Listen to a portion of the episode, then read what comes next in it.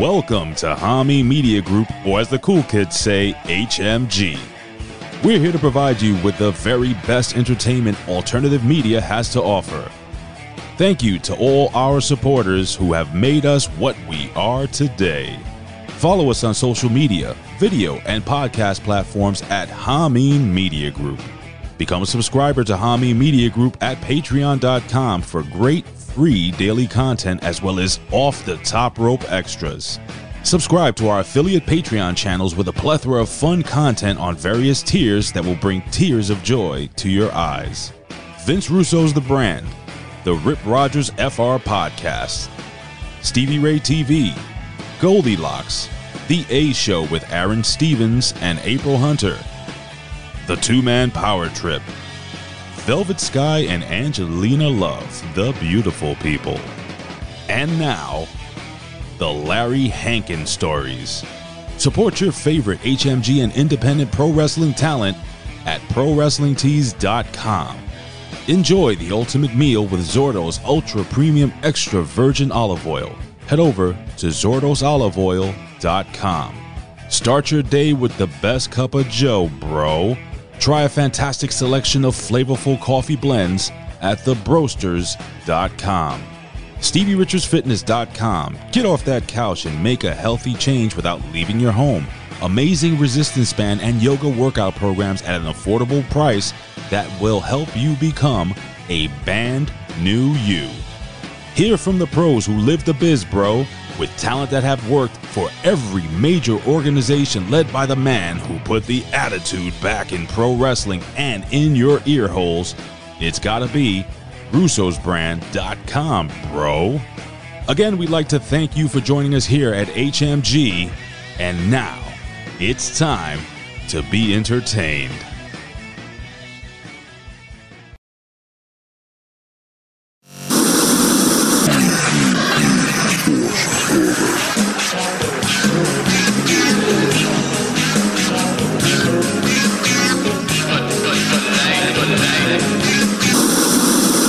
The Force is with you, young Skywalker.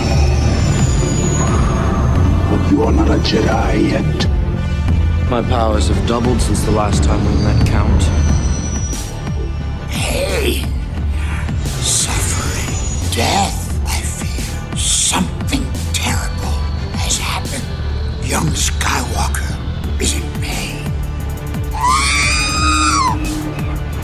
The dark side of the Force is a pathway to many abilities some consider to be unnatural. I will be the most powerful Jedi ever. It's all Obi-Wan's fault. He's jealous. He's holding me back. You don't know the power of the dark side. I must obey my master. These aren't the droids you're looking for. These aren't the droids we're looking for. Master Skywalker, there are too many of them. What are we going to do? Help me, Obi-Wan Kenobi. You're my only hope. Hello there. Fear is the path to the dark side. Fear leads to anger. Anger leads to hate. Hate leads to suffering.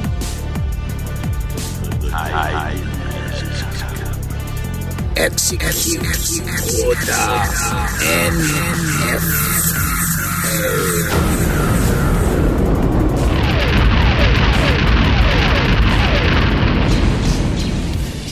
Welcome, ladies, gentlemen, boys, girls, Twi'leks, Mandalorians, clones, both regs, and uh, deformed ones, I guess, whatever they're called, uh, Jedi, Sith, and that's all you Trandoshans as well. We did not forget about you guys. It's an inclusive podcast to another edition of the New Force Order for Life podcast or Star Wars podcast, people. Not Star Trek, none of that crap. The good stuff. We're top shelf liquor, my friend. We're Star Trek, a galaxy far, far away. And if you have not realized that by now, there is no hope for you. And Doc, do me a favor. Tell these scruffy nerf herders out there in the galaxy far, far away that if you do not have hope, what can you not do? Uh, you cannot build a rebellion. Rebellions are built on hope. Rebellions are built on hope. That is correct. Now, ladies and gentlemen, we have a action-packed, new stacked edition. Uh, so let's get this underway. I am one third of your host. I am a professional wrestler, multi time champion of a galaxy far, far away, current heavyweight champion in three different promotions at the same time. The Thanos of independent wrestling, because I'm going to be collecting championships like he collected Infinity Stones. I am a Star Wars aficionado. I am the Greek god Papadon, aka your boy GGP. Bow to the Greek, Greek god.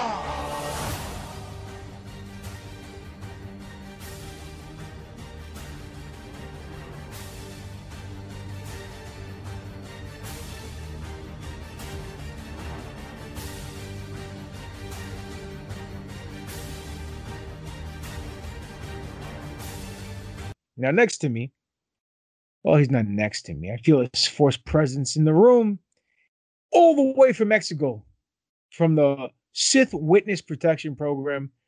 My tall friend, do me a favor, do the fans a favor, do Doc a favor, give us a nice hey yo, and introduce yourself. Hey yo. Ladies and gentlemen, I am the Dark Lord of the podcast, the Sith Ori, the Rampaging Reverend Kiss, the Butcher, your boy Dark Spirit on. And finally, bringing it up the rear. I mean, bringing it. Hey now. Uh, you know him. I know him as Doc. But he is the doctor of Thundernomics, the medical droid with the kung fu grip who loves to steal your girl and show him his stethoscope. But most important, he really enjoys stealing your thunder. Introduce yourself, sir. I am smarter than 2-1B, more technical than FX7, the god of steel and thunder, and the man who wonders with all those droids out in the Star Wars universe, there's gotta be a WD-40, right? Dr. Destroyo, Alex Arroyo. That's dope. That's dope. I like the WD-40. Nice. Well played, sir. Kudos to you. Thank you. I got my son standing next to me who's like hovering over me, telling me, yo, fuck your podcast. Let's, let's go watch the Conjuring movie because you guys talk about the same shit constantly. I can't, I can't argue with the guy. He's right. Uh, but if you're gonna go, well, ladies and gentlemen, that's the show. night. We'll see you. Uh, the Conjuring movie is the same movie over and over again, anyway. That's So true. The Conjuring movie is the same movie over and over again. tell your son just because he's tall and just because he, he was banging a chick during episode three doesn't mean he could tell you what to do. Papa Don just said, just because you're tall and just because you were banging the chick during episode three doesn't mean you can tell me what to do. Now go get your shine box. Salute, Tommy. No more shines, Billy. What? I said no more shines. Maybe you didn't hear about it. You've been away a long time. They didn't go up there and tell you. Ah. I don't shine shoes anymore. Relax, will you? For crying out, what's what's got into you? I'm breaking your balls a little bit. That's all. I'm only kidding with you. Sometimes you don't sound like you're kidding. You know, there's a lot of people around. I mean, I'm only kidding with you. We're having a party. I mean, I just came home. I haven't seen you in a long time, and I'm breaking your balls, and you're right away you're getting fucking fresh. I'm sorry. I don't mean All to right. offend you. I'm sorry, too. It's okay. No problem. Okay, salute. Now go home and get your fucking shine box. Motherfucking mother! You, you fucking piece of shit! Yeah, yeah, yeah. Come on, come on, come on. Let him go. Fuck it. Tremendous. Well, ladies and gentlemen, the show has fallen off the rails once again. We weren't even Within- on the rails to begin with. Yeah, I don't think we were on the rails to begin with either. But let's start off with the segment that we like to start the show off usually. It is that segment that puts a smile on your face. It's good vibrations and sweet sensations. It's Marky Mark and his funky tweets. Yeah. Can you feel it, baby? I can too.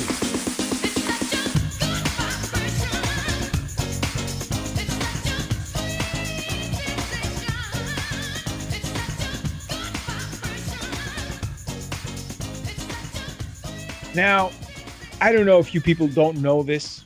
Hopefully you do.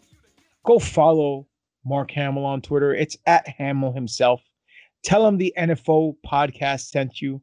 It's at NFO underscore podcast.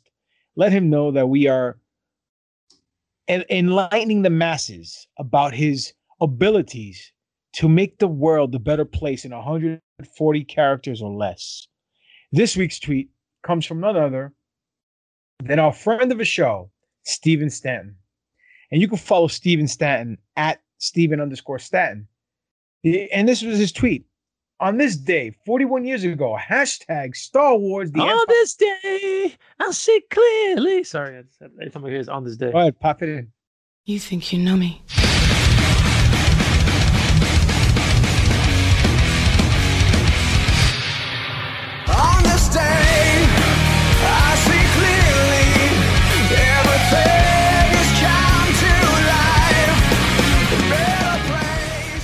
Uh, now I sound like Sharon.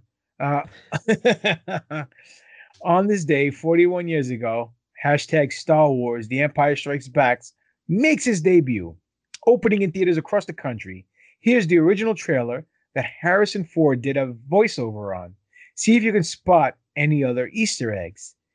Then Mark Hamill ch- chimes in. Uh, I had never seen this before. Retweeting it for Harrison's Harrison Harrison's incredibly dynamic voiceover performance alone. Hashtag fantastic fiery Ford. And our producer is going to put in that clip right about uh, now.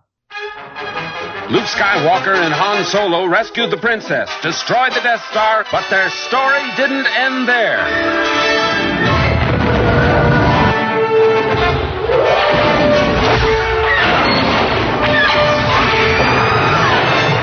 Creators of the biggest smash hit of all time bring you the next episode in the Star Wars saga The Empire Strikes Back.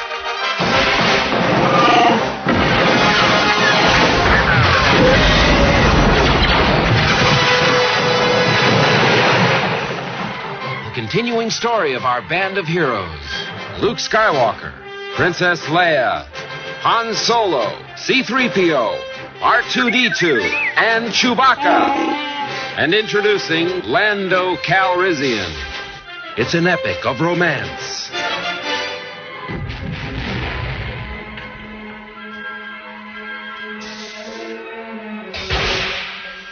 Of heroes and villains.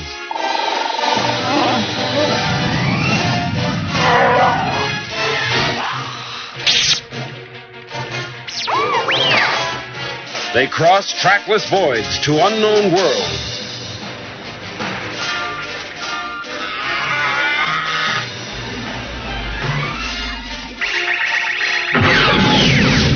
Galactic odyssey against oppression.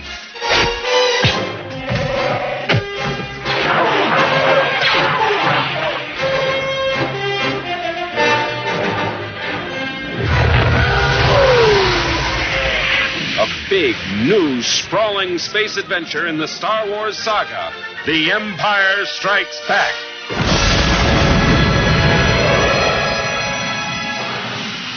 Coming to your galaxy next summer. So, Doc, what do you think? So initially, I, I when I listened to it, I, I didn't realize it was actually Harrison Ford till kind of the end. But it, it seems like someone has a gun to his head while he was actually doing it because he sounded particularly distressed as he was like, "Star Wars: The Empire Strikes Back." he, he didn't seem thrilled at all. So, uh, But does he ever see? Does he ever no, seem no, not, no, not at all. So this is why it was a, a really odd choice for for them to, to throw him out there.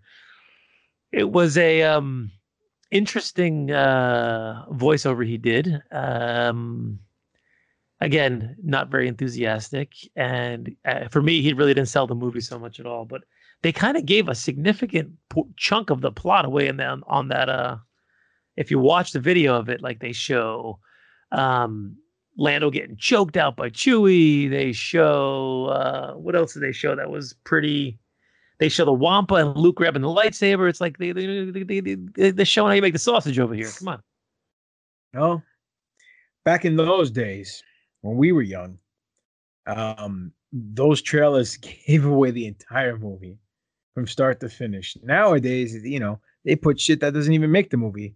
You Yeah. know, so they try to work as better now than they did before. But what you gonna say? Why buy the milk when you get the ki- why buy the cow when you get the milk for free, baby? That's right. Oh, by the way, Doc, knock knock. Who's there? Impatient cow. Impatient. Moo! He's got the worst. You guys, we should people we should pay people for Patreon so they could listen to the show before the show when you're telling me all these horrific jokes. oh God, yes, yes, yes, yes, yes, yes, yes, yes, yes. All right, Doc. Boba Fett. Where? Disney Plus in December. Great segue. Yes. Um, Bossk, the Trandoshan bounty hunter, is rumored to return. Yeah, baby. So this is this popped out this week. I don't know who heard what or or you know where it's coming from, but we also know that Ming Na Wen said that um Boba Fett has rapped. Um, she's obviously prominent in, in that. that- Yeah, exactly. My name is Boba. I am the best. You will suck my balls from my asshole to my crest. Um, a little freestyle for you guys out there. Get it? The razor crest, the crest. All right. Anyway. Okay. So, um, we know that it wrapped. So, was there a little uh little ditty that dropped that um Take that. Take that. Uh, uh, sorry. that uh Bossk is going to be in this? That's going to be that's I- would love for Bossk to be, to be in this. If there's if there's one character that intrigued me from Empire Strikes Back that really has gotten not a significant amount of movie shine. You know, you got a little bit of cartoon shine. Uh, it's going to be Bossk, and to see him translate to live action, we've already seen some translations in The Mandalorian, so uh, we know they could pull it off. Give me some Bossk. Let's let's go, baby. Now let me ask you this: Didn't we hear that it already uh wrapped? Yeah, like two week, two three weeks ago. No, maybe even more. Right? Didn't we hear that a while ago? You Yeah. think they did reshoots? Uh, it's probably. I mean, it makes it makes sense if they did, and that's the reason why they had to bring people back. But Temuera Morrison was talking about it wrapping at least maybe two months ago. I remember the there. video that we played on the show. Yeah, exactly. He's talking about him being the actor on the set and everybody putting their COVID shields down and all that stuff like that. Yeah, that's right. It wasn't a Mandela effect. It actually happened. It did. There was no Mandela effect on this one. Yeah. But Very either way, but either way, uh, listen, how much they had to go back and refilm? I'm sure they had to do something. I mean, I'm sure every movie has has this little uh, problem with it where you're like, oh shit, we we forgot to grab something. Let's bring everybody back and head back to the volume. You know, speaking about the volume, uh, there is uh, speculation. Uh, well, now it's now it's kind of confirmed as well. Uh, Pedro I, Pascal. I only deal in innu- innuendo, not speculation. Well, Pedro Pascal did something with Obi Wan Kenobi actor Ewan McGregor, where it was because of our variety. They have a thing called the Actors on Actor, where actors. I- I've watched a lot of those movies. Yeah, me too. Uh, actors, well, only for thirty seconds at a time. That's all you Uh, actors on actors is basically two actors interviewing themselves and marking out to each other. And Pedro Pascal and Ewan McGregor did an interview. I saw it today. It's about 30 or 40 minutes long. Um, and he asked him uh, about season three of The Mandalorian. And Pedro says, We haven't shot a third. He says canceled. No, no, no, no. We haven't shot a third season. So, uh, confident, confidentially, confidentially. So, anyway, let me tell you what's going on. And then changes the story because he says he hasn't shot anything for season three yet. Oh, there you So go. people are speculating what the hell's going on because originally he, you know, it was supposed to take place right after Book of Boba Fett was done uh, filming, which was uh, we thought a couple of months ago. Yep. Obviously, it's not the case, but there's more. The plot thickens. What people are reporting now is that because Ewan McGregor and shooting Obi Wan Kenobi is using the volume in LA, that's why it's prohibiting uh, season three to start. So now season three may come December 2022 or beginning of 2023. Oh, that So- makes sense. What do you? What's your take on it?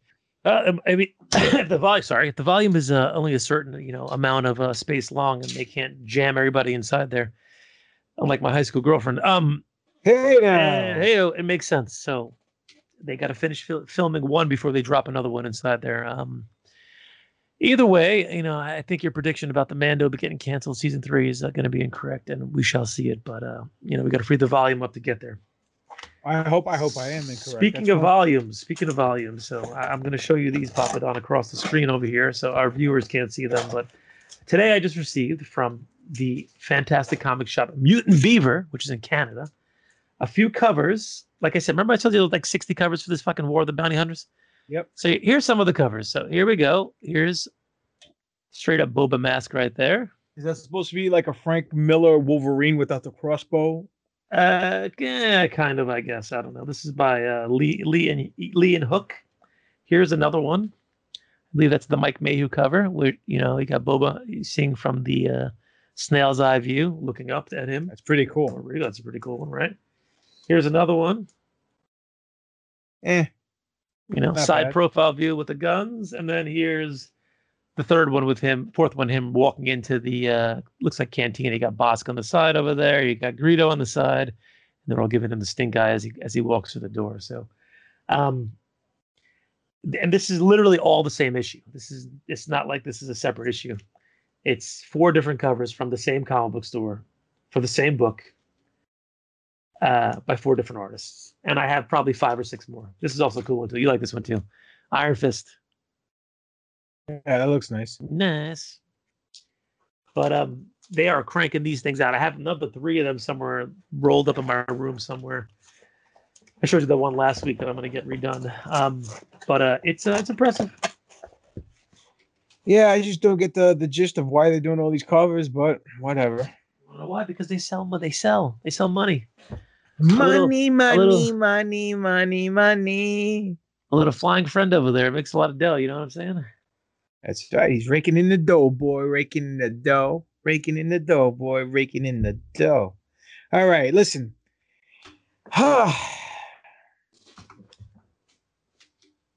Speaking of clones, since we all know that Boba is a clone of Jango, is? Omega gains another clone force, uh, 99 mentor. Hunter, the Charlie Sheen, the of the group, uh, Oh, was she her in, in, uh, in Hot Shots. yes, was her original mentor. But after episode five, it seems like Echo has stepped up to the role. Uh, he's teaching her how to shoot the crossbow, telling her how to follow rules. What do you think? Whatever. I think they're all gonna, you know, at some point endear themselves to her. Uh, what's his face? Wrecker did it to her two episodes ago when he made her a little room thing and and gave her the doll. So I, I think that she's gonna be like the adopted daughter of all of all of them at some point. So she's gonna have to have some interaction and some reason to, uh, you know, for them to to love her and endear her for whatever tragedy is gonna happen at the end. um, it's it, you know it's very cool you brought up Wrecker because people are afraid because of the latest episode that Wrecker might be switching sides and turning Oh, heel and joining Crosshair heel. soon. What do you Yep. think? Yeah, well, we haven't done our episode yet, so uh, either we save it for that, so these you know marks can listen to that, or we talk about it here because uh, Wrecker definitely looks like he's turning to the dark side. All right. Well, you know, during the episode or episodes, they kind of touch base on why the Empire abandoned clones, right? Project War Mantle. Yeah, Tarkin thinks it says it's too expensive, but in reality, we don't want they don't want the the Kaminoans uh, having the power to control their army. makes sense. Um, but episode six of the Bad Batch shows uh, Rafa and Trace, your your favorite dynamic duo, Ugh. leave Corellia with the data from an old Separatist tactical droid. Now, the intelligence designed to help fight the eh, it contains intelligence that's designed to help fight the clone army. Uh, this information the Empire wanted destroyed, and it is circling among the Empire's enemies now, within months after Palpatine's taking the Imperial throne. So this is almost like a, from a certain point of view, if you will. Maybe we'll just make it from a certain point of view right now. What do you think? Do you think that's the real reason? Because they found they already found a tactical droid that, that has the uh, intelligence on how to beat clones. Uh, even though he says it's too expensive, we all know the Empire controls the money, so it's like money's no issue. They can print the money they want, like the federal government, like Yeah. the federal Federal Reserve, not the federal government. Excuse me. Because they're using imperial credits, yes. Yes, sir. You waiting for my answer? Is that what we're doing here? Sure. It's an it's an uh, it's an uh, impromptu impromptu from a certain point of view. point of so, view. so uh, th- th- they're taking the head because they want to get the data to beat the clone army. Correct. What's my other option for a certain That- point of view? that either it's too expensive or that they don't want the the the, the people from Kamino, the the, the alien race, Oh, to yeah. have have have them by the balls. I personally think that it's you know they they, they have the guise of oh well we want soldiers who are a little more uh, free thinkers or you know separate and different, which is kind of nonsense when you have this perfect soldier that's basically you know proven in battle. Um, and I think it's because they don't want the Kaminoans to have a leg up on them because if, if the rebellion gets to the you know the the Kaminoans and they're able to poison the the DNA or you know swing them to their side, they could end the you know the uh, the empire in in a heartbeat because they basically have the pipeline to everything that they need and everything that that that they're using against them to enforce this this law. So I think that is the uh, is the onus for all this. They realize that that is one of their weak spots when it comes to uh, them getting defeated, and and they don't want you know a small little porthole on the side of the Death Star to blow them up again. Again, hasn't blown up yet. Oh my bad, you're right. I'm always right. Fucking Thailand. Anyway, all right. Well, there you go. From a certain point of view, real quick. Uh, Andor, your favorite dishwasher. Um, I know I popped you. I know I did. Uh, there's a certain actor by the name of Robert Emms from His Dark Materials and Chernobyl. He's joining the cast. Are you familiar with Robert Emms? Never heard of it before. I know his brother Eminem's, but I don't Eminem. I know, I know his other brother Tommy End, but I don't know him. Um, Yeah. who cares? Uh, again, another actor jumping on board. I don't know who he is, but what's interesting is that, uh, you know, as we said before, that Bossk is making a return. There's also another character making a return to the Andor series. oh, almost died there. It seems that some eagle-eyed uh, fans during that uh, video that they posted about uh, Andor saw a character that we had seen in Rogue One, one of the generals. I can't remember what his name is. Uh, not not General Kenobi. Sergeant Ruescott Melshi. Sergeant uh, Vince Russo. Russo Bro. Mel- Sergeant Ruscott Melji. It sounds he sounds very, sounds very Russian. Um, so they saw this guy there. His name is Duncan Powell, the actor. who uh, Kung Pao, who saw um who saw his demise in the Rogue One uh, series. So this guy's coming back, which again makes sense because why not be able to use characters that have died or characters that we have seen before to further flesh them out who are there? I think it's great. I think it's smart. Um, I also hope that they um they they use that guy who who who Cassian violently kills in the streets. His, Oh, his uh, hi- hi- informant? yeah, his spy informant over there. Like, wouldn't it be great if they like showed like the two of them like being boys and buddies and like coming up, and then my man just fucking gasses him in the in the alley. That'd be dope. It'd be, you know, it'd be, you know, it'd be really fucked up if he hurt his arm saving Andor. Oh, because that's right. He had the uh, he had the gimmick arm. Yeah, He- so he had the cowboy Bob Orton. yeah. oh, Bob Orton was so underrated, bro. So talented. Oh wait. Anyway, um, we talked about the McGregor Pascal doing actors on actors. Very interesting. Uh, one cool factor was that Is, they is, talked is that it, it, gave that uh the SJW chick uh 16 orgasms? Is that what it was? probably. Oh yeah, probably. He's the one who wrote that Um, article. Oh, I didn't read the article. I just saw the. uh Oh shit, you're right. Um, but uh, I'm always right. Nice, well played. Um, I watched the interview and he says that Ewan McGregor never acted with stormtroopers before. He always did the clone troopers, and he said he walked by a stormtrooper on set, and he like reverted to his childhood like a six-year-old boy. And then he spoke about you know how great it must be like uh to Pedro acting alongside the animatronic puppet Grogu and how surreal it might be because you know for one minute it's like you're talking to a real person and then the next minute when they say cut you know they shut down. He goes he had the same experience with Yoda in episode 1 but episode 2 and 3 when they use CGI Yoda he goes it wasn't uh as appealing to him as an actor. It was more of a letdown. Of course. So I thought I thought it was pretty cool that they marked out and and became 6 years old because he was able to actually do a scene with a stormtrooper because he never did one before How funny is it when you said that that he's never done a scene with a stormtrooper? And I'm like, what's this fucking idiot talking about? He did a scene in A New Hope with plenty of stormtroopers, and then I'm like, oh, wait a minute, that was Alec Guinness. I just completely superimposed the two of them on each other. That's crazy. That means he's doing a good job acting. Oh, absolutely. Absolutely. Um Geekosity. You ever hear that site? Never. Okay.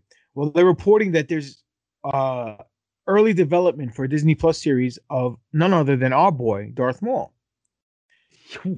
wow. So the report series would likely explore the dark side of the Force in a way never before seen. Uh, it's slated in early development at Lucasfilm, although Star Wars Studio is yet to confirm this. It should be noted that Maul has been long rumored to appear in multiple Disney Plus series. However, this is the first time a report has claimed that a Maul-centric show is actually in early development. I got one thing to say about this. Yeah. No. Finally, we can reveal ourselves to the Jedi. No, seriously, uh, what's better than Maul? More fucking Darth Maul, baby. Oh, absolutely. So bring it on. I would love to see a Maul series, uh, you know, and have uh, Ray Park bring the character even further to life. Oh, How absolutely sick is this? Is this is this idea? And again, easy money. This is a layup for them, an absolute layup. There's, there's no reason why they they shouldn't be doing this. totally 100% agree with you. Um, hopefully it is true. I mean, there's certain things in Star Wars that just make sense because it's going to make so much dollars down the road. This is actually one of them. That a Vader series, um, you know, uh, a Luke series. This is just stuff that just common sense. You don't need to be a rocket surgeon or a brain scientist to figure it out. You know what I mean? A hundred percent, of course. I'm I'm kind of a little bit of each, but that's all right. I know you are. You're a very uh, talented individual. I mean, you could chew gum and walk at the same time, so that's good. Unlike certain presidents. Who falls up the stairs? Um, but speaking about walking, Star Wars star, Star Wars actor walks out of Netflix series mid-production. That was a great transition, by the way. Thank you. Uh, did you read the article? You know what I'm talking about? I did. So uh Boyega is doing some show for Netflix. I don't know what it's called or Rebel what- Ridge. Rebel Ridge sounds wonderful. Sounds like a Clint Eastwood should be involved in it. Um, and apparently he got some phone call that he's got some family emergency or some shit, and he just decided to just pick it up and dip out of there. Which okay, so that's respectable. Um, and then I'm looking at the comments on on the article when it was when it was released, and man, he got lit the fuck up on those comments, boy. They were not kind to him. Oh, this fucking guy, ungrateful, this and this. I'm like, dude, maybe somebody died and it's just lighting him up. It was particularly nasty. Oh, absolutely. Look, there's only one thing worse than a fan, and that's a fan that thinks they know everything. Um, the people at Netflix were okay with him walking off because it's a family emergency. Of course. And I and I'm pretty sure the um time and the scuttle that's invested into this project by Netflix uh is not something that they can just you know bat an eyelash at and say, eh, it's okay. They obviously gonna take a look, take a step back, look at the situation, And and, make sure Yeah. make sure it's legit, and he's not just doing it because he's being uh, a prissy, you know, uh, is- what is somebody Hollywood he's being a actor. diva? Yeah, and then these people are jumping on board and they're talking trash about They're, him. they're killing him. He got he got he got raked over the coals in some of those comments. I was like, wow. Well, Who the look. fuck knows what happened? all I'm going to say is that we hope everything works out for him and his family. And uh, you definitely got the NFO support, and hopefully all all ends well, and uh, no bad news comes from this. So keep your head up, Boyega. You know what I'm saying? Do your thing. But uh more Star Wars news. Thrawn promises a Star Wars future beyond Palpatine's shadow this was more of a blah article that says that uh from Screen Rant that uh new type of villain for fresh new stories with a new take on things. That's what Thrawn will be promising outside of the shadow of Palpatine.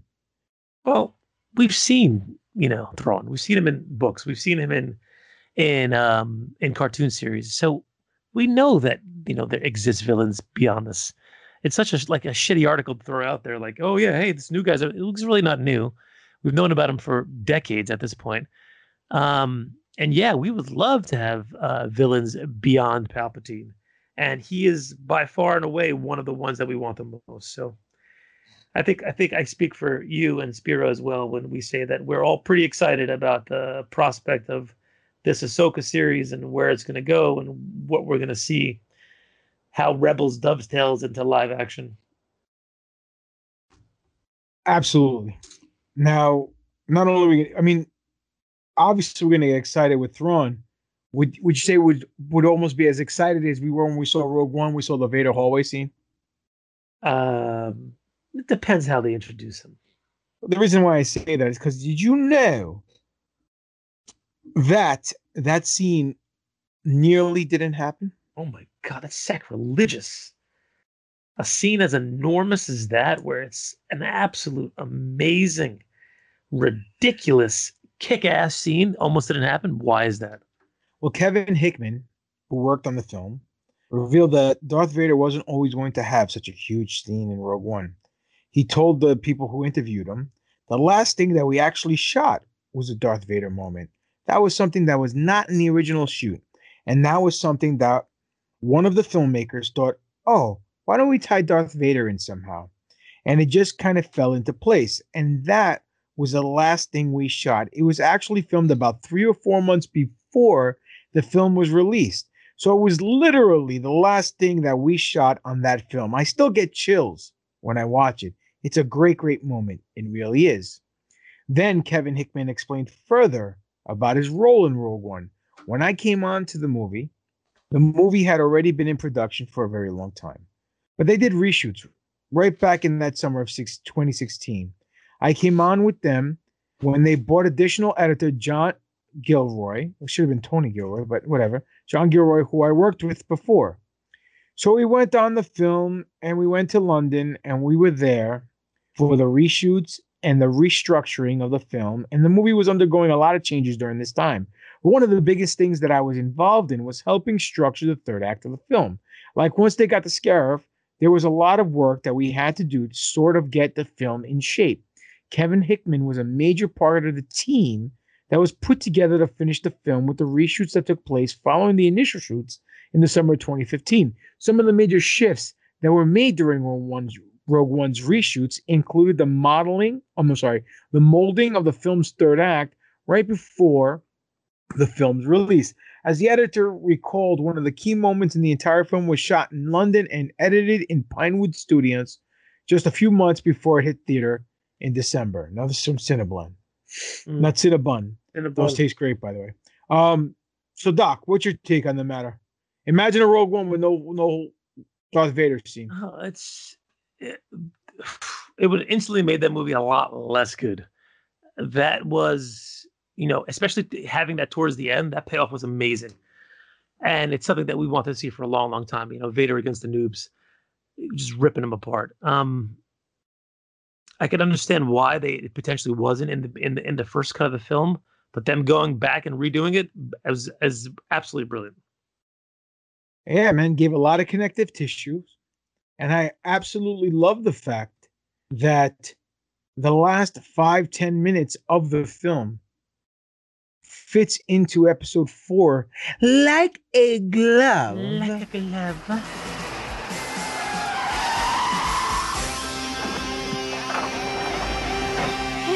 Like a glove. To where that if you take off the credits, the end credits and the opening credits, and just paste the two films together, You have It's a like perfectly wa- seamless movie.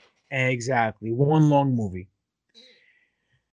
Uh speaking about movies, The Force Awakens secretly revealed how the First Order honored Tarkin. Were you aware of this? I was not.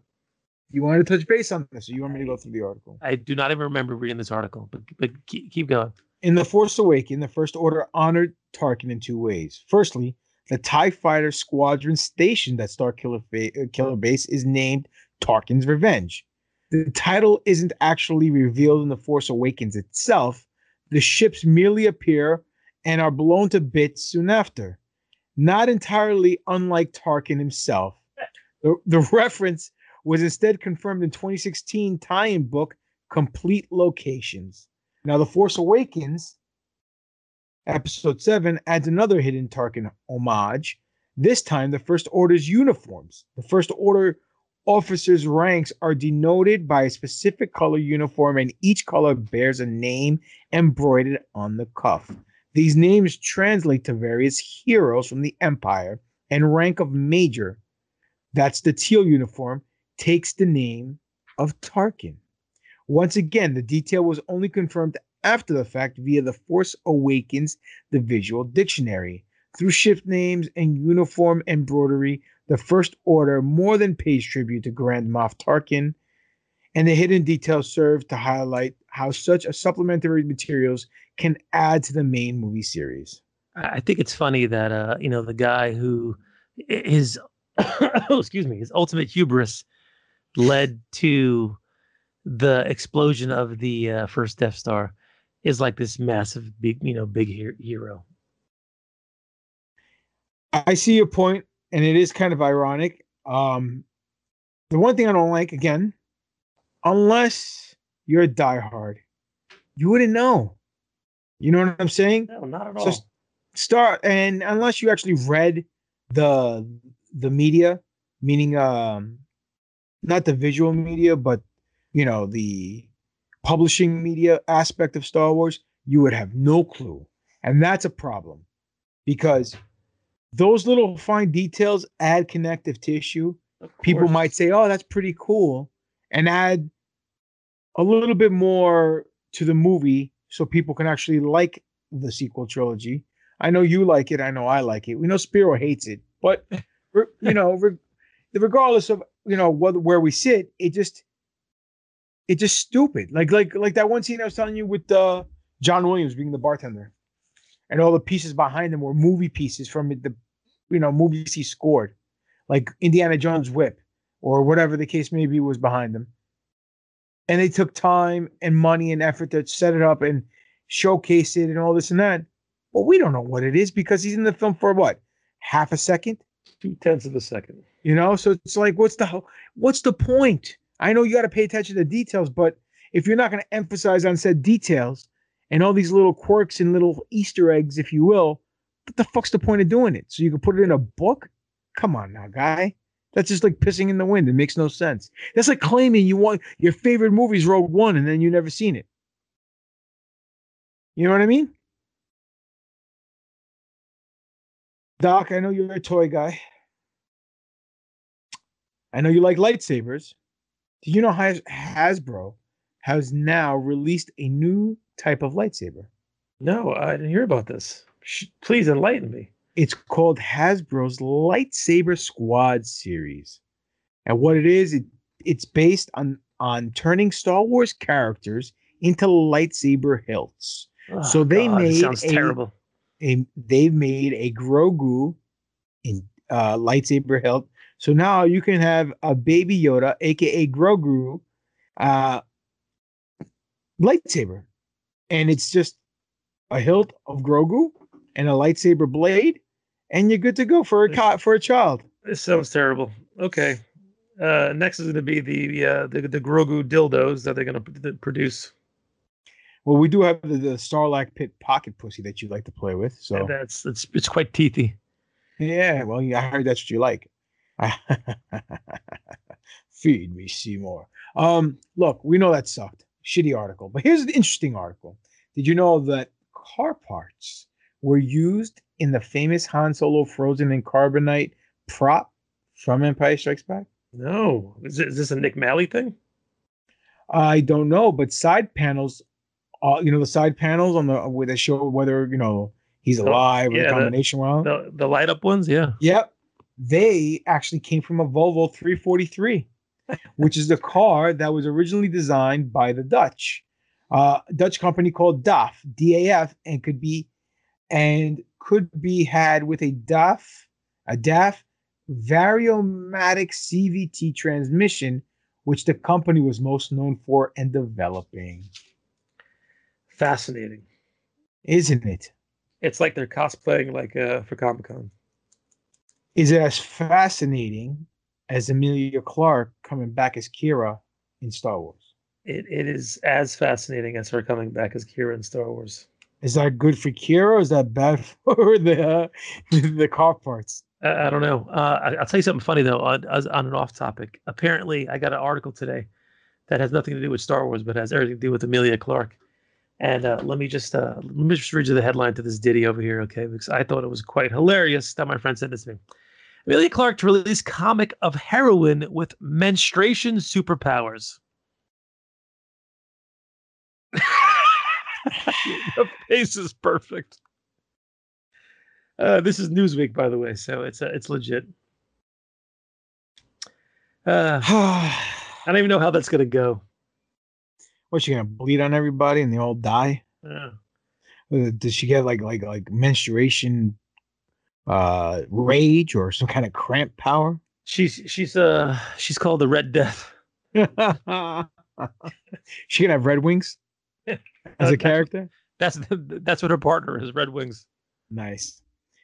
Well, Emilia Clarke, after she's done with her Aunt Flo, uh, decided to tell people uh, from comicbook.com that she was very moved by the return of our Star Wars character Qi'ra in the latest issue of the War of the Bounty Hunters, where they show that she is the one who stole Han Solo from Boba Fett. I'm shocked she even knew. Yes. Well, let's get into the article. She says Clarke talked to comicbook.com about her car- character still being part of Star Wars mythos. It means so much. It means the absolute world. I know her backstory. I know her history. Oh, let me do it in a British accent. Hold on. Hello, Governor. Hello, Governor. It means so much. It means the absolute world. I know her backstory. I know her history. Maybe the movie didn't get to go there, but that was such an honor and privilege to be part of that universe as an actor. So then to see the character actually be taken on to the origin of it all, bringing it on home to the family in that way, cemented it in a way I was not expecting to feel as moved as I was by that. Hip hip chitio. God save the queen. Anyway, so Pretty good. It's pretty good. she marked out. What do you think? Good. Uh, she should mark out. She's in Star Wars for Christ's sake. I'd mark out too if I was in Star Wars. Did you mark all, would you mark out all over her face, neck, and chest? Because I know every I would. single every single day of the week. Mother of Dragons, come over here. would you would you grow your hair long and get a tattoo and be like the Dothraki? Uh, all day long, dude. That, that's one of my favorite scenes in Game of Thrones, where she gets absolutely gut crushed by Khal Drago in the first season. Hello there. And speaking about hello there, Revenge of the Sith era Obi Wan Kenobi comes to Star Wars Galaxy of Heroes. You ever play Galaxies of Heroes? Never, but I know somebody who does. So Spiro, enlighten us on what you think about Obi Wan Kenobi uh, from Revenge of the Sith era Obi Wan Kenobi coming to Star Wars Galaxy of Heroes?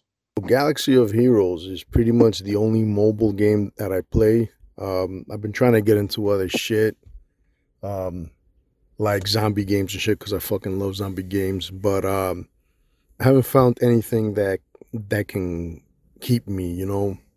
But Galaxy of Heroes and Galaxy of Heroes is something that I guess you got to be a Star Wars mark, man, to to stick with it. And and I got to tell you, man, unless you're the type of person that dishes out fucking money and shit to to get uh upgrades and all that bullshit to win it's a fucking grind. And let me tell you man i don't i don't fucking I, it's not worth my my fucking hard-earned money man. So it's been a grind for me man. But obi-wan kenobi uh revenge of the sith era whatever the fuck that means you know um yeah, man, I'm excited for that. I've been, I pretty much have all the Kenobis that are out. I think there's only two of them right now. They got the, they got the Clone Wars Kenobi and, and they got the original trilogy Kenobi. I got them both. Um, it was a fucking grind, man. But I definitely want to get this one, man. Um, let me tell you, man. Uh, Galaxy of Heroes is a game that if you're a fucking Star Wars fan, you'll fucking love playing it because, bro, there's so many awesome fucking characters from every fucking era. From the old Republic, you got the Clone Wars era, you got the Return of the Jedi, you got the original trilogy, you got, you know, you got fucking from from everything, man, from everything across the fucking board. Um I'd like to see a few more old Republic era characters included. I think there's a lot like fucking Darth Malgus, like Darth Maul. Um and there's so many others, man. But it's an excellent game you know, you, guys, if you want to get into this or if you're already playing and you're looking for a guild, I got the Knights of Spiridon still going. Um, you know, but it's tough, man. It's tough, you know. Uh, you know, if, if you don't have uh, a guild of active players, it's not, you know, you're not really gonna go anywhere, man. You know, so if you want, hook up with us, Knights of Spiridon it's it's a good guild, man. I mean, because it's my guild, of course. Interesting, very interesting from the gamer of the group.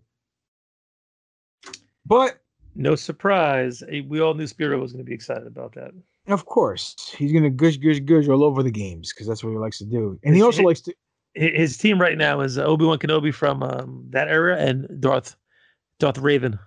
I don't know what that is. Neither, neither do I. I think it's uh, something to do with WCW. Uh, nevermore. Um, Star Wars: The Old Republic, Revan's Legacy Explained. Who? I have no idea what they're talking about. Yeah. Spiro, Spiro, maybe you want to enlighten us on this article from CBR.com talking about some guy named Revan and from the Old Republic. So, uh, do me a favor, read this article for a change, and uh, and feel great because we know it's it's been great, guys. But uh, more importantly, more importantly, let us know what you think about this article and how it pertains to your um, fanboy esque of Revan, please. Man, Revan. Yeah, I'm a Revan fanboy. In case you motherfuckers haven't been paying attention, but goddamn, what a convoluted fucking storyline, man. Jesus. Um, yeah, listen, man. Uh, I'm I'm all for Disney editing this motherfucker's um, arc, man. I mean, there's just a lot of shit that's it's oh my god, dude. It it gives me a fucking headache, man. Makes me fucking nauseous. I love the character. You know, there's a lot about him. I hope they keep um, in fucking canon. Um, you know, make him out. You know, I hope they they keep him as the hero of the Mandalorian Wars. I hope they they keep him as the fucking Jedi that told the council to eat a dick. Um, the, you know, there's a lot of you know this whole thing about him being you know being held captive, his fucking consciousness being held ca- captive or something for fucking God knows how many hundreds and thousands of fucking years. They need to do something about that. C- clean that shit up. I don't think there's any need for that shit. I'm sure they could find something else to replace that part, um, or just fucking cut it out. You know, have him have him go out and fucking battle, fucking sacrificing himself. You know, I mean, isn't that the fucking path of most heroic fucking force users that you know that you know go to the dark side and come back? They they fucking die and shit. You know. I mean, but what they really need to fucking talk about, what what they really need, you know, that one thing that this article doesn't talk about is how Revan, as a fucking Sith Lord, wasn't really out there trying to massacre, you know, innocent people, trying to fucking conquer, you know, and massacre people. Uh, you know, he was actually a pretty I don't know, man. I mean, he gave himself to the dark side, but did he really? Did he fully commit to it? You know, did he turn to the dark side out of necessity? Did he turn to the dark side in order to to spare count, you know, countless lives? I mean, you know, there's a lot of complexity that's interesting and that should be explored how they choose to explore it, I mean, I rather it's fucking explored in a series or a movie, not fucking books. I mean, yeah, I'm sure they're gonna want to come out with fucking comics and books because you know they gotta make that money. But you know, not everybody buys the books. Not everybody reads the fucking comics. You know, um, whatever, man. You want to do Disney Plus? You want to do live action movie for fucking Hollywood? Whatever, man. But um, I'm I'm I'm fucking excited, man, and as should everybody else be, because you know, Revan is fucking canon. Whatever these two guys say doesn't matter. All right, Revan is canon, and and that's that. All right, well, Good analysis, my friend. Only you can talk so well about shit that doesn't matter. but stuff that does matter is that Dave, Alo- Dave Filoni might rewrite Star Wars history with Ahsoka's retcon. Did you read this? Yeah, it was. I, I, I kind of skimmed through it, and I still was very confused as to what retcon they're talking about. Yeah, I think they're talking about the hooded figure that was talking to Rafa and whatever the other chick's name is. Um, the two people that you can't stand from uh, season Yeah. seven of, of Clone Wars.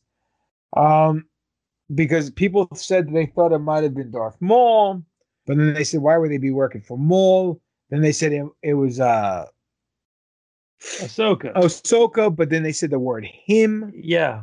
So now they're saying that the cliffhanger from that episode, it may be Rex, who's tied with Ahsoka. Hmm. But while it would be exciting to see Ahsoka return to the animated Star Wars universe, it would run the risk of removing E.K. Johnston's Ahsoka novel from Star Wars canon because the Star Wars book follows Ahsoka's journey as she learns to live without the Jedi Order, aiming to renounce the Force and eventually becoming an operative of the begrudging Rebel Alliance. So, what do you think?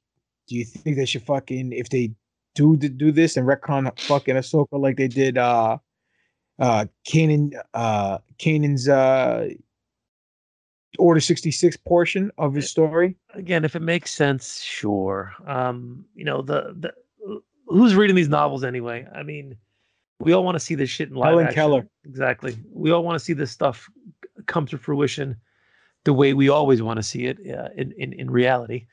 Um, so if they have to tweak something here and there to make something make sense, I'm okay with that. Uh, you know, it is what it is. Well, we all know that Filoni loves Ahsoka and that's his baby. So if anything's gonna happen, it's on his watch and it's gonna be on his on his dime. Yeah, and uh, no one's gonna stop him because in Filoni and Favreau, I trust, and I think a lot of people are trusting in him. Uh, let's segue into all the rumor, speculation, the sexual Nintendo that's going on real briefly with Star Wars behind the scenes. Now, people in the YouTube universe in this Star Wars uh, echo chamber that like to talk about news and drama and rumors like us, uh, but they don't do it responsibly. They don't speculate responsibly like the NFO. Everybody's all over the place talking about how Filoni and Favreau are taking over. Then the next day, the same people are saying Kathleen Kennedy's taking over because she's staying there. We have a viable, reliable source, which we cannot name because we do not want to get this said person in trouble with Lucasfilm and Disney and whatever.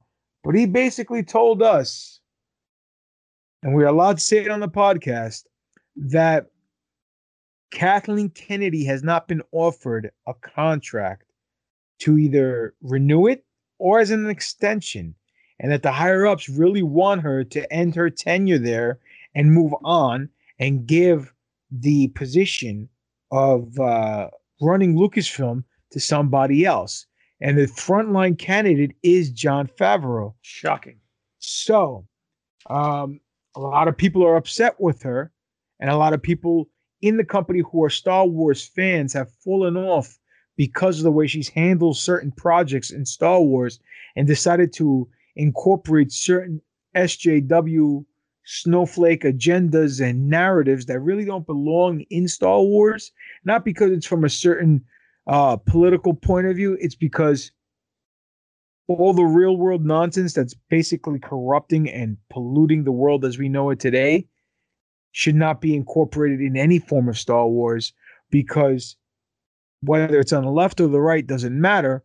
We come to Star Wars to escape reality, not to have it be mimicked and remind us of what hell is going on and what's bothering us or what's not bothering us. So, with all that being said, you heard it here first. We're the same people that told you Luke Skywalker was coming at the end of season two of The Mandalorian when everyone else was not saying it. We're the same people that told you that episode uh, season three of Mandalorian will be canceled. Unfortunately, I hope that's not true. I don't know about that one. Keep going.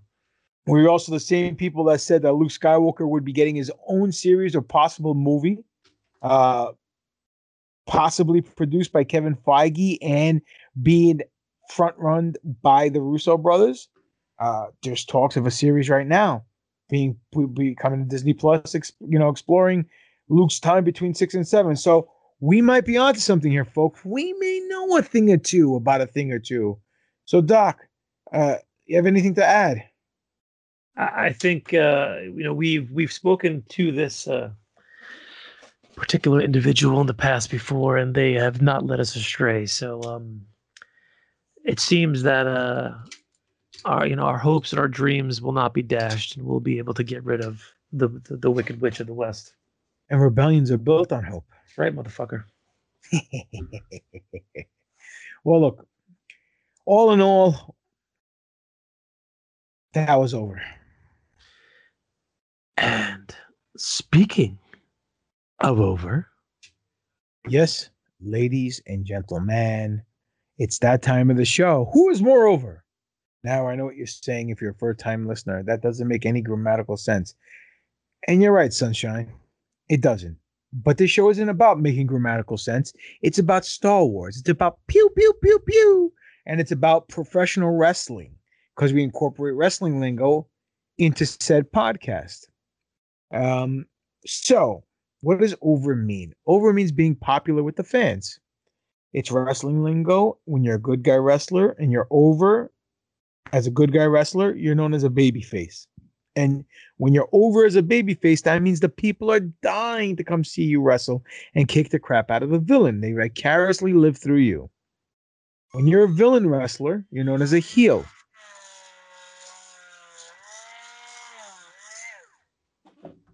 You're known as a oh, heel. My bad. I mean, I, I, I paused the thing. and when you're known as a heel, people hate you. They loathe you. They'll pay a lot of scarol to come see you get your ass kicked. And that's how you get over as a bad guy. So, with all that being said, we do not take said Star Wars uh, people or situations or objects and put them in a ring and have them fight each other. We compare two aspects of Star Wars. It could be a person, it could be a place, it could be a thing, and we see what's more over with you, the fans, all six of you guys. Even though we might have seven now, maybe eight fans. I don't know. But most importantly, what's more over with us. So, Doc, tell them what's on the marquee after This you're done drilling. oh, my wife's not here. This week, we look at uh, two interesting and uh, fairly pivotal ships in the Star Wars universe. No, it's not the Millennium Falcon and uh, the X Wing. We did that already. We're looking at the Imperial Shuttle Tidrinium.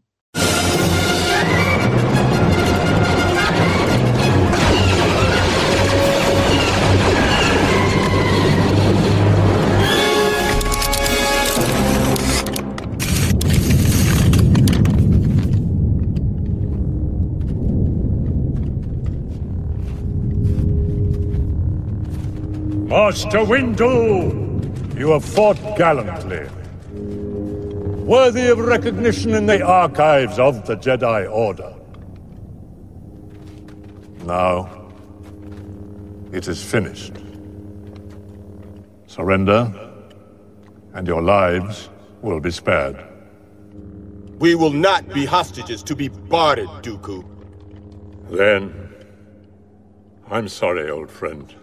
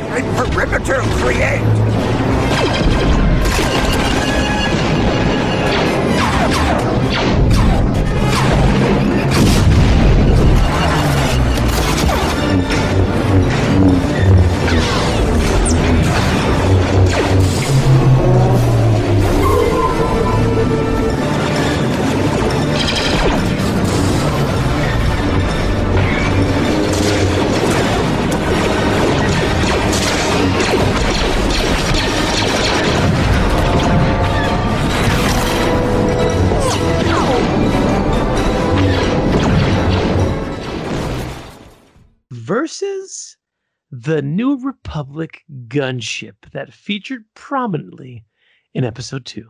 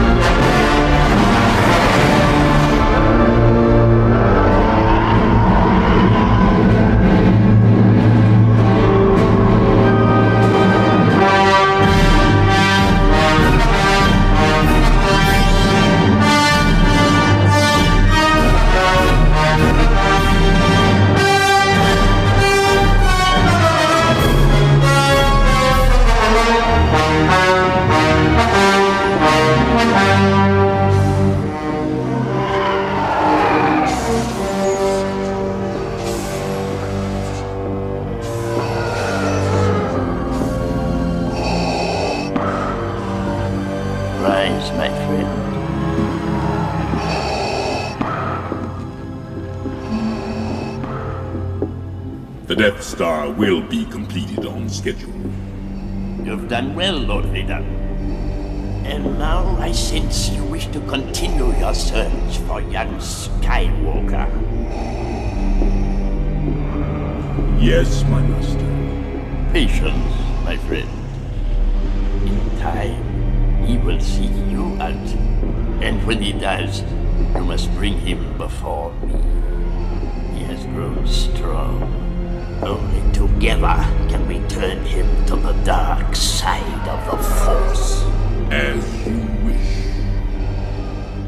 Everything is proceeding as I have foreseen.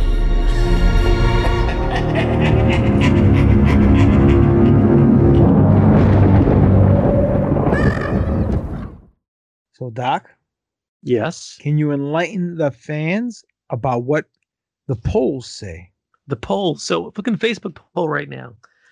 Uh, Imperial Shuttle versus New Republic gunship. Uh, it is 50 50 right down the line. Wow. We got a few and a few that like both. All right, let's go to uh, said uh, Instagram because I definitely put it up this week. I'm very excited. No comments? No comments on the Facebook this week. Wow.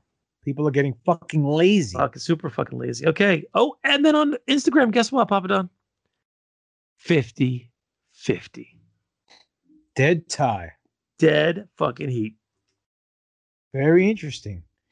Well, ladies and gentlemen, you guys can send us an email regarding this subject or any other segment we do here, or just send us an email and tell us how great we are and how how much we're educating you and enlightening you and entertaining you with the NFO podcast, or tell us how much we suck and you loathe us and you hate listening to us, but just like a car wreck, you can't turn away. That's fine. And the uh, email address is newforceorder at yahoo.com.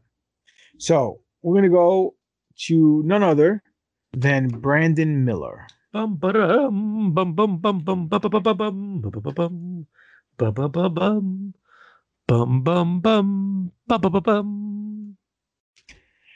Hey NFO. And again, little N, capital F, little O. Thank you, Brandon. While I'm a prequels guy, as you know, this week I'm going to go with the Imperial Shuttle. Despite its small stature, the ship always gave off a menacing vibe anytime it made its approach, whether it was the Emperor, Darth Vader, even more recently, Moff Gideon. Thanks to a combination of great score and a slow, methodical landing, you always felt like whoever stepped out of the Imperial shuttle was there to mess shit up and ruin some rebel scum's day. Just remember to always fly casual with it, guys. Can we get the clip from Return of the Jedi? You don't tell me when to put fucking clips in, kid. Have a great week, fellas. Well, Brandon, thank you. Uh, Doc, if you want to put that clip in, go ahead. I don't care.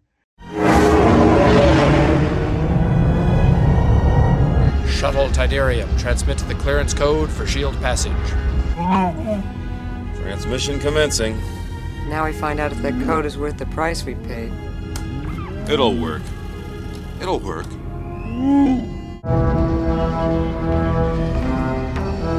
Where is that shuttle going? Shuttle Tydirium, what is your cargo and destination? Parts and technical crew for the Forest Moon. Do they have a code clearance? It's an older code, sir, but it checks out. I was about to clear them. Vader's on that ship. Now, don't get jittery, Luke. There are a lot of command ships. Hmm. Keep your distance, though, Chewie. But don't look like you're trying to keep your distance. I don't know. Fly casual. Do you want to go first, or actually, you know what? Let's let's let, let let's let the Sith Lord go first. Go ahead, uh, Spiro. All right, this one's a little tougher than you'd expect from me because, man, fuck, man, which one is more over, man? Listen, you know, it's like the fucking gunship is mega over with me. Has always been over with me. It's it's it's always gonna be over with the veteran in, in me. Um, fuck, man, you know. What can I say about it? You know, again, I spoke about how the Clone War series, the Bad Batch, and um, you know, the prequel trilogy. You know, I, I like the fucking, I like how they show the these these battles. You know, how they deployed the fucking clones and the camaraderie between the clones and all that shit. You know, that spoke to the veteran in me and the gunship and watching them drop the fucking clone troopers and all that shit, you know, that's always gonna be mega over with me. But man, the fucking Imperial shuttle, man, when that motherfucker lands and the fucking ramp comes out and all that bullshit, and you see the fucking stormtroopers and all that shit surrounding fucking Vader, and you know, dun, dun, you know, and fucking the Emperor shows up or whatever the fuck. I mean, that alone fucking is like fucking boom, you know, it's it's fucking over. But which one is more over with me? Because at the end of the day, there can be only one. And um, damn, fuck, man, you know.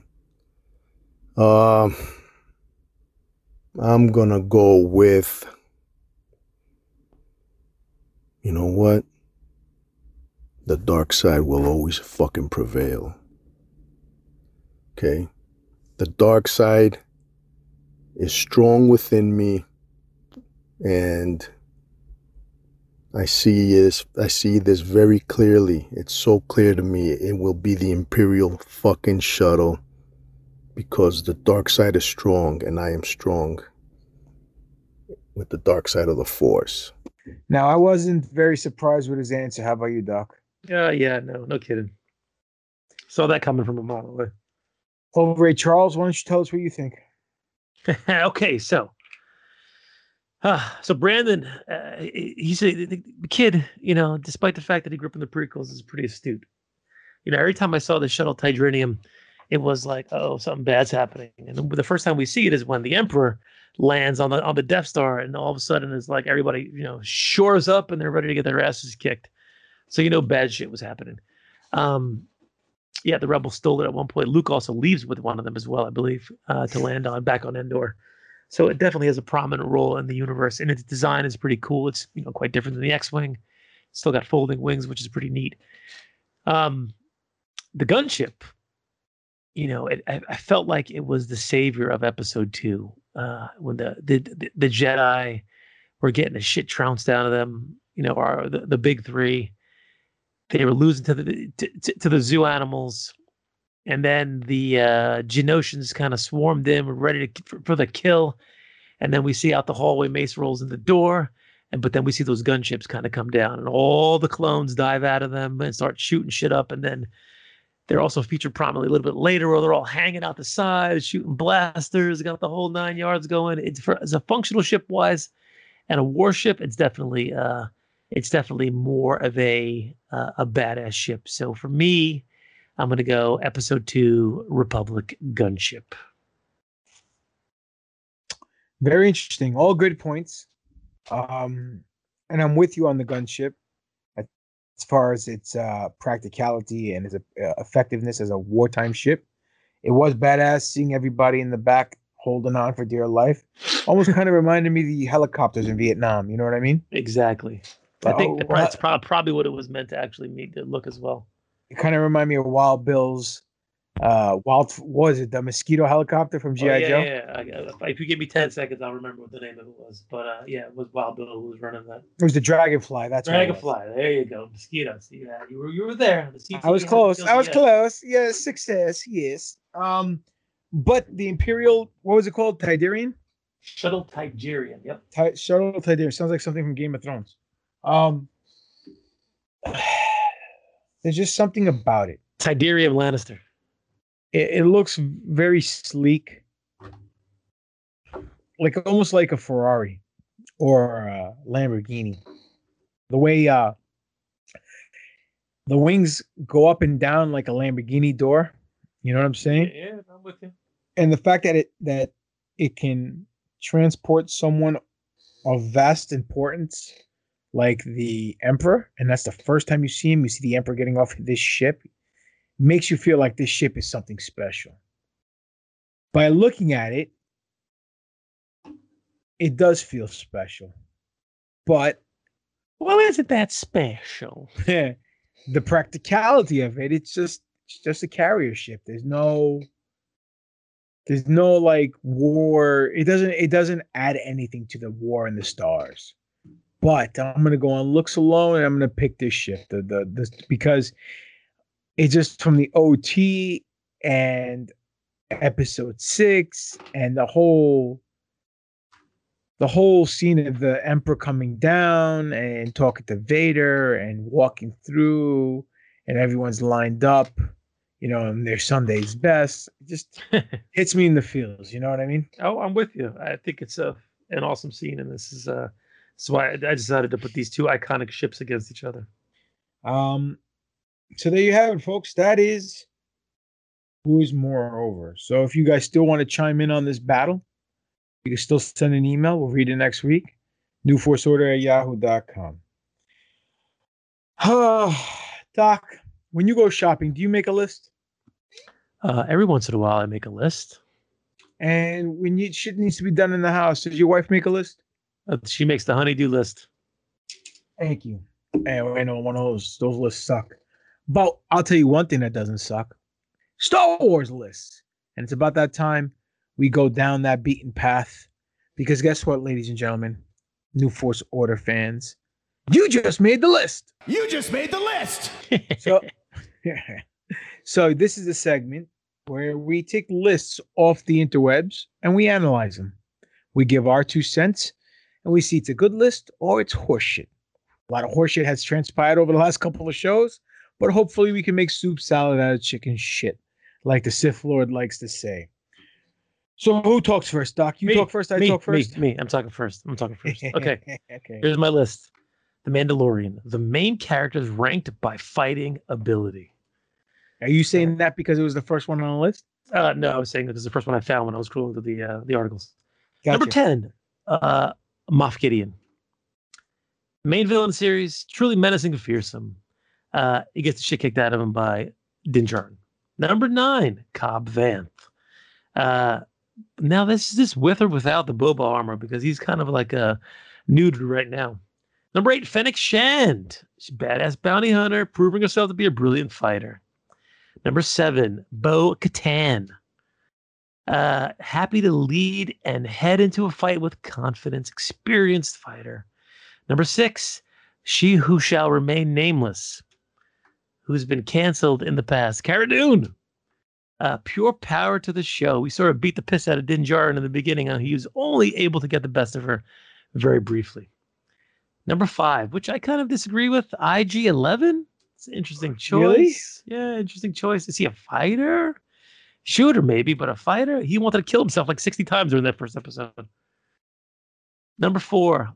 Now, this is kind of like, you know, giving somebody the shine that I me. Koska Reeves, played by uh, Sasha Banks. Uh, badass, uh, excellent hand to hand and weapons. We saw her go toe to toe with Boba as well, who subsequently is number three. Boba Fett is on there. Um, which essentially, you know, this top three is a very interesting thing. So we got Boba at three, who he beat the piss out of those stormtroopers. We got Ahsoka Tano at two, who's clearly a a, a badass fighter and a, a, a significantly skilled Jedi warrior. And of course, number one, they got to give the man his shine in his own series, which may be a little debatable, is Din Djarin. Hmm. I think they ranked Cara Dune too low. And I think they didn't incorporate Grogu, which he should have been incorporated. That fucking guy Fucking stopped. Fucking guy over here. He stopped. Uh, what was that called? The the beast, The Mudhorn. the Mudhorn, and, and had him levitating in his in his track and saved uh, Din Djarin's hide plenty of times. He even forced choked Cara Dune when they were arm wrestling Yeah. because he thought that she was hurting Din, uh, Din Djarin. So I'm surprised they didn't even put him on the list. I would have. Um, Uh, I, I just thought of a funny, you know, you, you know those sexual things like the, uh, you know, the Chicago no, I'm, side, I'm I'm married. We don't do that thing. the, the the Chicago sidecar and the Russian, you know, uh, Ah, battle helmet, the and Cincinnati bow tie. Yeah, exactly. I just thought of a new one. Sanchez. What? I thought of the the the Tatooine Mudhorn. Basically, you, you know, you bang into the girl from behind, and you pull out, and then you shove your fist in her ass, and then wrap it around her and put it in her mouth. it's the Mudhorn. Get it? Oh god! If you could fit a fist in a girl's ass, oof. I don't know where you fucking found her, but anyhow, um, you ever hear the Spider Man? It's my favorite one. Yeah, Spider Man's a good one. Okay. All right, listen. Star Wars: Three ways each prequel movie is the best. Let's see what they say. Number nine. Phantom Menace, introducing Anakin as a little kid, made for a subversive Vader origin story. Uh, number eight, Attack of the Clones. It has the most Jedi action. Okay. Number seven, Revenge of the Sith. The whole opening set piece is spectacular. Very true. Number six, The Phantom Menace. the pod racing sequence is totally cinematic. Number five, Attack of the Clones. Anakin Tusken Raider Massacre is one of his darkest acts. Number four, Reve- Revenge of the Sith. It focuses on Anakin's journey. Number three, Phantom Menace. The Duel of the Fates is one of the all time greatest lightsaber duels. Okay. No doubt about it. Number two, Attack of the Clones. The seismic charge is Ben Burtt's most glorious sound effect. okay, I don't know about that, but it's up there.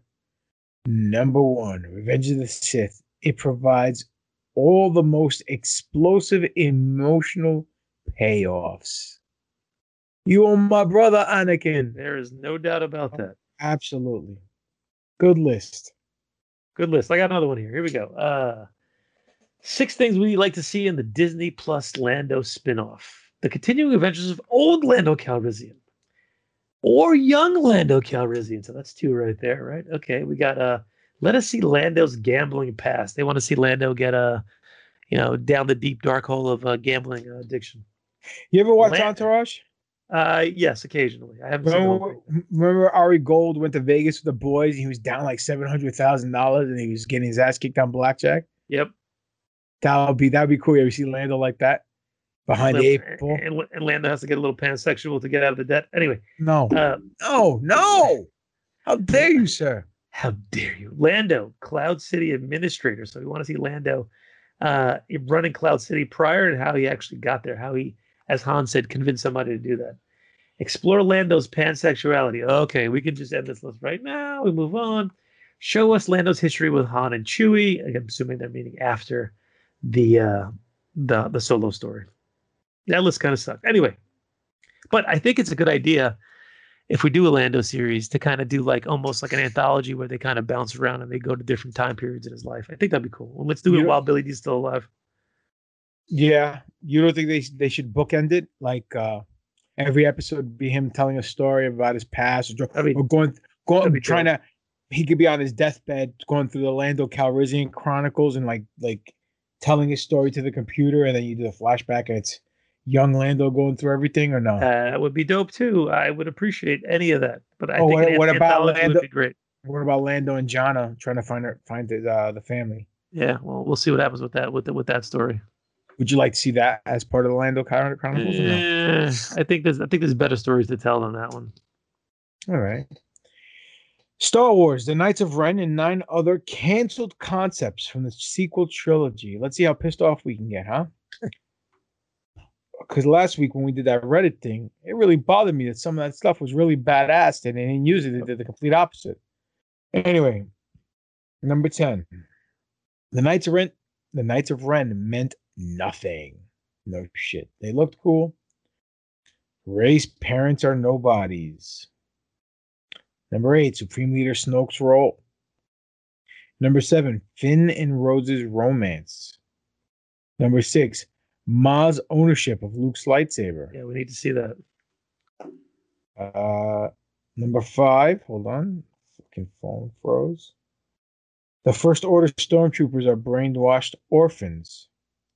Number four, Spiro's gonna love this one. Broom Boy's future. Yeah, oh boy. Number three, Captain Phasma is a major villain. Uh, ba, ba, ba, ba. number two, somehow Palpatine returned. We Number talked one, about that many, many times. Finn's force sensitivity. Again, something we talked about many times. Yep. Balls got dropped, and they're not in the good way. Anyway, Mandalorian seven best standalone episodes. Okay, so we're gonna go through the seven best Mandalorian episodes. I know what number one and number two are. Okay, well, you'd be surprised, buddy. I think we're gonna find out here. Number ten is called the Passenger. The Passenger is the one where Frog Lady. they Frog Lady. They take them with the to the ice planet, and they're getting chased by those uh, crazy ice spiders. Great episode. Number two, uh, number six, sorry, is chapter two, the child. So we know about that. Um, when he goes on his little Indiana Jones adventure against the uh, the Jawas, and he's bouncing around, and li- literally, it's basically beat by beat the Indiana Jones movie. Uh, chapter thirteen, the Jedi. It's the uh, the episode where he meets Ahsoka Tano, which also was a fantastic episode. And by the way, that's only number five, which is extremely interesting. Um, number four, The Marshal, the episode where um, chapter nine, where he meets up with Cobb Vanth and he helps Cobb Vanth to defeat the um, Krayt Dragon uh, with the uh, the uh, what are those things called? Sand people. Yep. Chapter 14, the tragedy. Now, this is the one where Boba shows up to demand his armor back, and then Boba goes the uh, full on Robert Rodriguez, Mama said knock you out on the stormtroopers. Fantastic episode. Chapter two. Uh, sorry, number two is chapter four, the sanctuary. Now, I disagree with this. That was the episode where Cara Dune and the Mando helped the uh, the villagers to defeat the pirates that were coming in to steal their little fucking krill or whatever they were, you know, mining in the water over there. Uh, it's an homage to the a different Akira Akira Akira Kurosawa cl- classic um, in the Seven Seven Samurai. But you know what? Yeah, not number two, and number one, which I think was probably my favorite episode of season one, the prisoner, where Mando goes into the uh, the Whoa, prison whoa, to whoa. I know to to to defeat and to free up the uh t- the, the Twilight guy. No. And I love that episode. Let's uh, let's talk from that from the beginning because it was a very horror episode kind of feel to it, which made it different. Um, and Bill Burr was in it too, which is great. So they didn't even mention Luke Skywalker at all. That's ridiculous. That was the greatest episode out of the entire two series. At all. And then I would say number two would probably be the Boba Fett episode. Number three is the Ahsoka episode. In my opinion, I like the Bill Burr episode where with the mask, uh, where he shoots the guy, you know, for, at the table. Uh, when Din Djarin takes off his mask to get his face in the registry. Um, Let me ask you a question. Okay. Have we seen like a bad episode of The Mandalorian?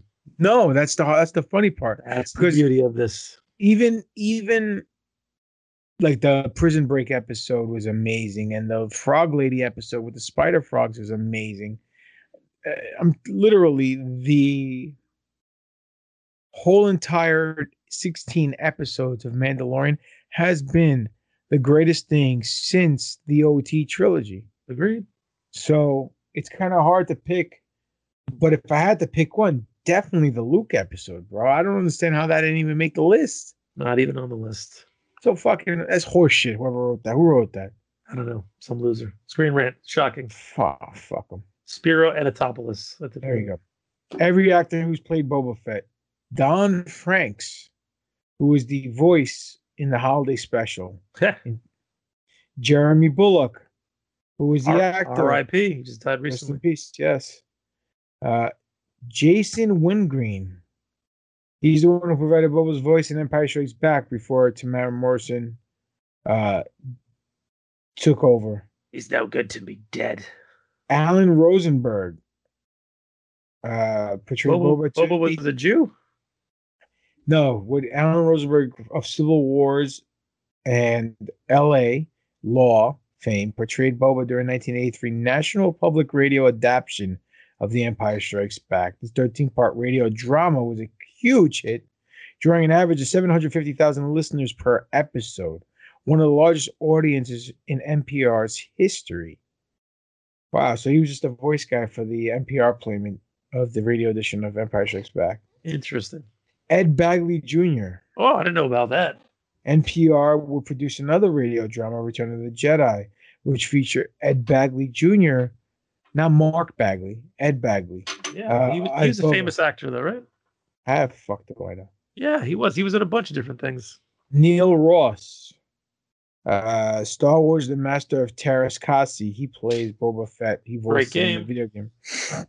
Tom Kane, voice actor Tom Kane has a close relationship with Star Wars franchise, voicing like likes of the Jedi Master, like like Yoda, Admiral Yularen in Star Wars: The Clone Wars, and Admiral Ackbar in The Last Jedi. But before he had the opportunity to bring the characters to life, he voiced he voiced Boba in a slew of video games, including Star Wars Demolition, Star Wars Galactic Battlegrounds, and Star Wars Jedi Knight Jedi Academy.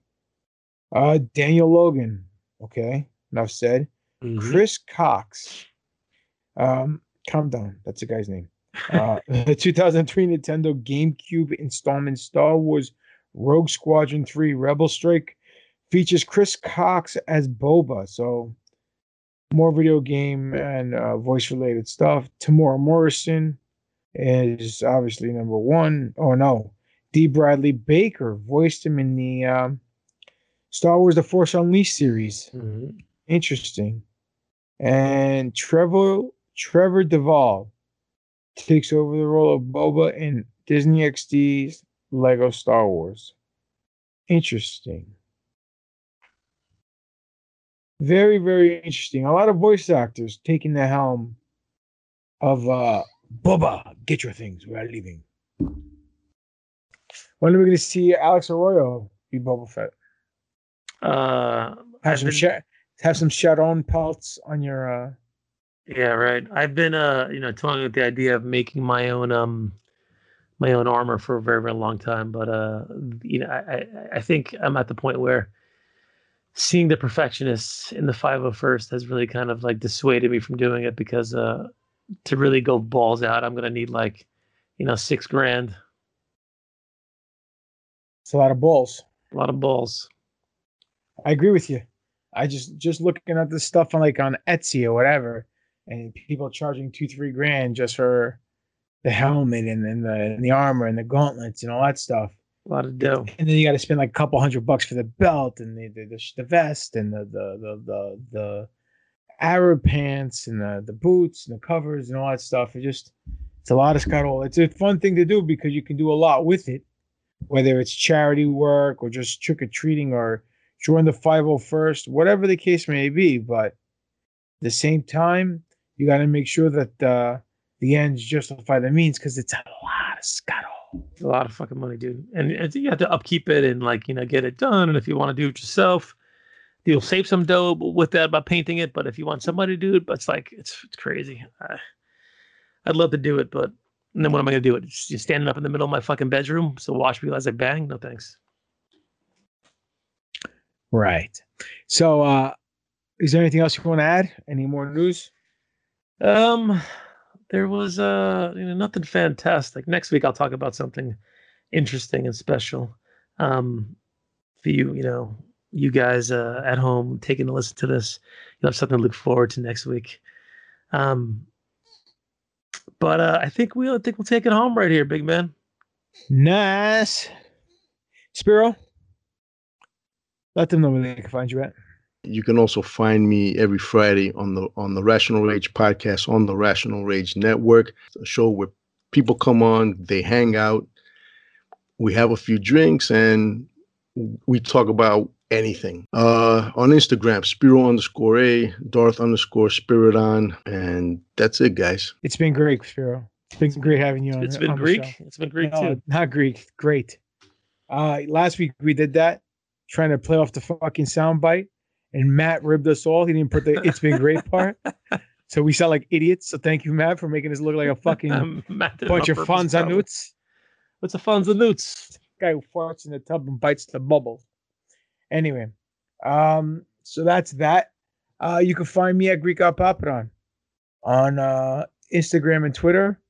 Uh, Demetrius Papadon on Facebook. Uh, Greek Out Papadon on YouTube.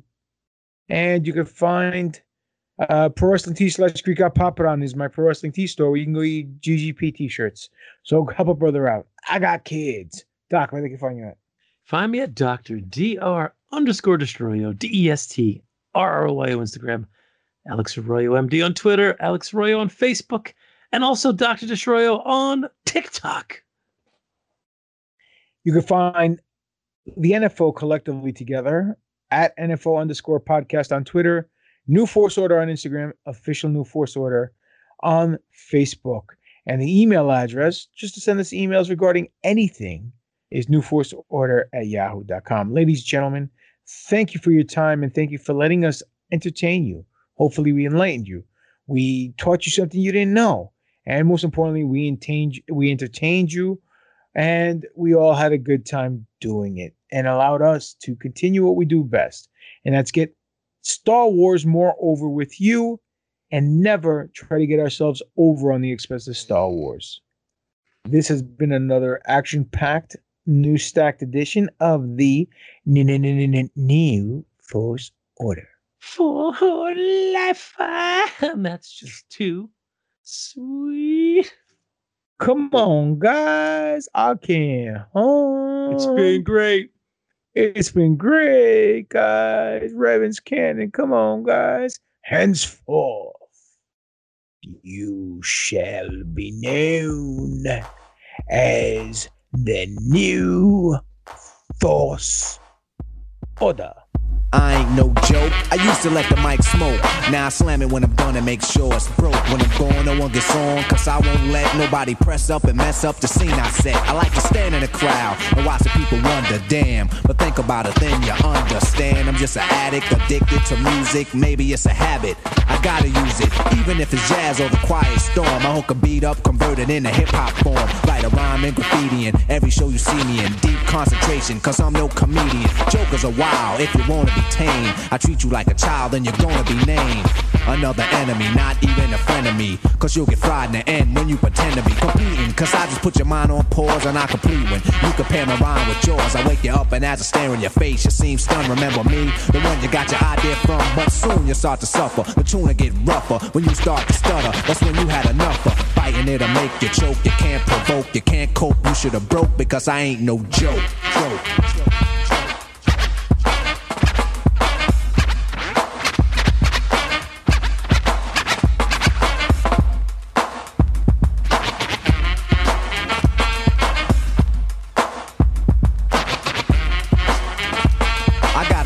Question, as serious as cancer. Who can keep the average dancer hyper as a heart attack? Nobody smiling, cause you're expressing the rhyme that I'm styling. This is what we all sit down to write. You can't make it, so you take it home, break it and bite. Use pieces and bits of all my hip hop hits. Get the style down packed, then it's time to switch. Put my tape on pause and add some more to yours. Then you figured you're ready for the neighborhood chores. The EMC, EE, don't even try to be. When you come up to speak, don't even lie to me. You like to exaggerate, dream and imaginate. Then change the rhyme around that could aggravate me. So when you see me come up, freeze. Or you'll be one of those seven MCs. They think that I'm a new jack, but only if they knew that. They who think wrong, or they who can't do that style that I'm doing, they might ruin patterns and paragraphs based on you and your offbeat DJ. If anything he play sound familiar, I'll wait to he say play him. So I'ma have to diss who broke. You can get a smack for this. I ain't no joke.